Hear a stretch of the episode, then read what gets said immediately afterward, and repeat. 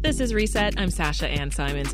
So, leaving a long-time job or a company that you've loved can be bittersweet, but few can end their tenure with more poetry than Barbara Gaines.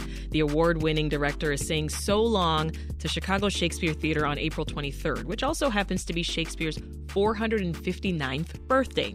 She joins us now to talk about her remarkable legacy at the helm of the theater and her final production on stage now, The Comedy of Errors. Welcome back to Reset, Barbara. Thank you. It's so great to see beautiful you, Sasha. Oh, thank you. Uh, you founded Chicago Shakespeare Theater. This was more than 30 years ago, back in 1986. When we last talked in, 20, talked in 2022, this was when you were preparing to start this final act of yours, right? You said at the time, you said, it's time, it's time to go. And, you talked about the pandemic sort of delaying Mm-hmm. your exit. So now that we're here, we're much closer to that final day. How are you feeling? Well, I think it. I think bittersweet is a is a good description of it. Um, watching the actors um, at the matinee yesterday, they were so spectacular. I thought, wow, you know, they. It, I think it first hit me yesterday, to tell you the truth. Really? watching them, yeah.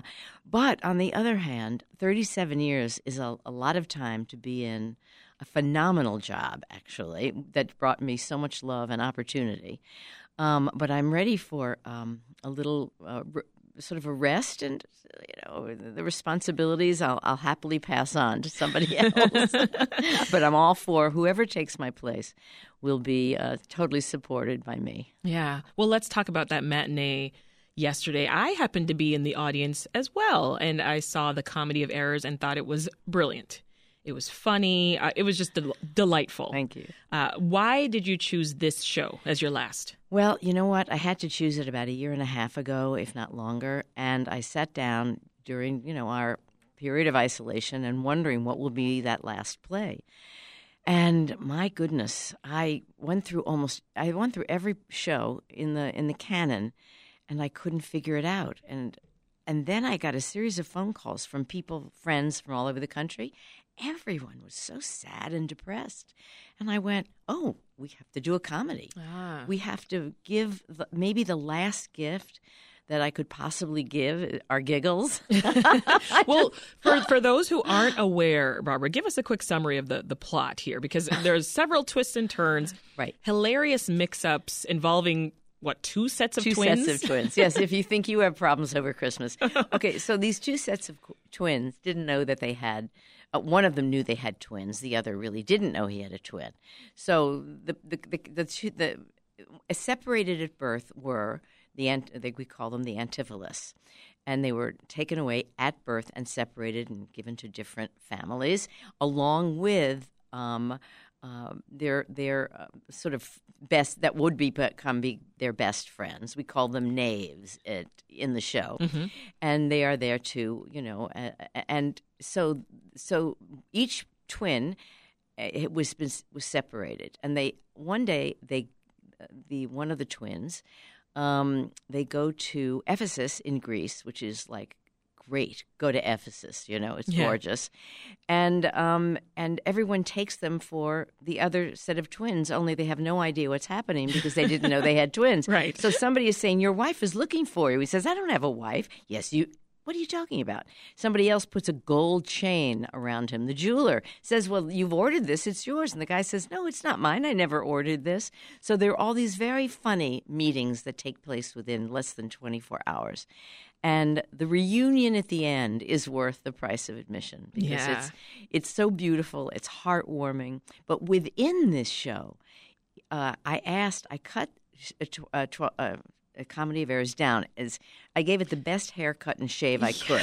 it's very short. How do you how do you do that? Because I mean, you are known for for for captivating audiences uh, with your you, you have the, this inventive style with, with your interpretations of of these classics from Shakespeare. How do you do that where you make it so that people of all ages can follow along, follow the bouncing ball, and, and really appreciate his writing? You have to be really theatrical. In other words, it, you can't be in your head. You have to physicalize all of that. And you also have to know what you're saying. And those actors are so hugely talented. They make you listen and they make it all clear it's the talent on stage. I would give all that credit for that too, and um, and the fun that they have. I mean, last yesterday, since you, I, I didn't realize you were there yesterday. Oh, good. Yes, I, I thought had no knew. idea. No, I I, had trying to- no I was idea. trying to hide with my notepad. didn't see you. Taking But- notes. But I had there were these like six teenagers in front of me, and they laughed from the beginning to the end. And I went, if we can captivate sixteen year olds, I said this has got to be a really good production. Well, then I think we were sitting near each other because those same teenagers were behind me. Oh my gosh, we were sitting. They were cracking up the entire time. One guy in particular. Right. Um, your actors, though, on, on stage, they kind of skillfully go back and forth between that plot line, right? Between their reality in 1940 and this Shakespearean movie. That's right. that Well, they're so, filming. so that's the plot, the other plot, Yeah. which dovetails with each other. So we ha- have a wonderful ex-writer from Second City, Ron West, who is brilliantly funny in terms of the jokes he tells, Mm-hmm. and um, and so all the characters really are playing more than one. It's 1940. It's the Blitz in London. London is being bombed, and and these wonderful actors decide they want to do a movie of the Comedy of Errors for the troops to cheer everybody up. Right. Like I wanted to cheer everybody up doing Comedy of Errors. Right. And and so they all get together and the antics and hijinks between these film actors, right? And in between doing comedy of error scenes, um, Yeah. is very funny. And yeah, I mean, the audience is, you're getting a peek at this one production inside another production That's right. on stage. So, from a director's perspective, how is that challenging? Uh, it- um, To make it work? No, it- well, I'm not. It really wasn't challenging.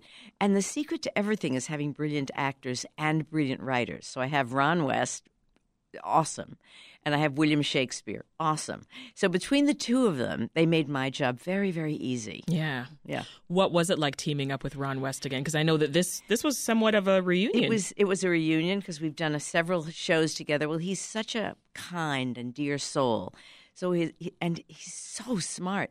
And I could say, Ron, this line isn't working. And 37 min- seconds later, seconds, I have a totally different line, which is hilarious. I don't know how he does it. It's a gift, right? He has this gift. And I, I, I think Shakespeare was similar to Ron because he wrote very quickly also and and one of Shakespeare's actors wrote in the foreword to Shakespeare's plays he wrote um, we scarce received a blot on his papers which means it just all poured out of him without like serious rewrites That's amazing That's wonderful. yeah, and and they also said of Shakespeare, which I will. This is such a wonderful line. They said he was a gen, a happy and gentle imitator of nature, and what he thought he wrote. For we have scarce received a blot, received a blot on his papers. Therefore, read him again and again, and then, if you do not like him, surely you are in some manifest danger. Hmm. This is Reset. I'm Sasha Ann Simons. We're talking with Barbara Gaines. She's the outgoing artistic director at Chicago Shakespeare Theater, and we're discussing her time with the performing arts venue since she founded it back in 1986, as well as her final production, The Comedy of Errors. You've directed 60 productions, Probably more now. including nearly all of Shakespeare's 38 plays. I'm also hearing six world premieres are mixed in there somewhere. When you look back at three and a half decades with this uh, with this theater group, what are you going to remember most Oh. fondly? Oh, all the people I've worked with, Mm. from the staff at Chicago Shakespeare, uh, from all of the actors and designers, and quite frankly, from the audiences. I mean, just Mm. So more so the people than the scripts. Oh yes, without a doubt, the people are the, the gifts uh, to, of my life. Yeah. The actors that you worked with for the Comedy of Errors, what was that process like? That it was really, you know, they know all my all my tricks. One of them, Bruce Young, um, who played Monty and did the, cl- the Oh, yes. clapboard. Bruce was spoke the first words of this theater's history on the roof of the Red Lion Pub. really? He was the played the chorus in Henry V, and that's why they did the Henry V joke so much.